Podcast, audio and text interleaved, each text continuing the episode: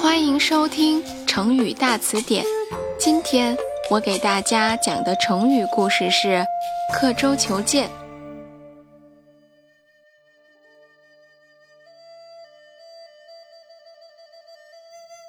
有一个楚国人出门远行，他在乘船过江的时候，一不小心把随身带的剑落在了江中的急流。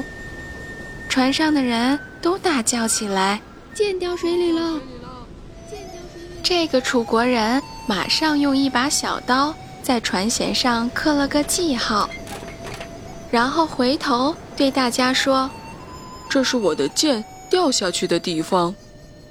众人疑惑不解地望着那个刀刻的印记，有人催促他说，快下去找剑呀！楚国人说，慌什么，我有记号呢。船继续前行，又有人催他说，再不下去找剑，这船越走越远，当心找不回来。楚国人依旧自信地说，不用急，不用急，记号就刻在那里，等我有空的时候再来捡它。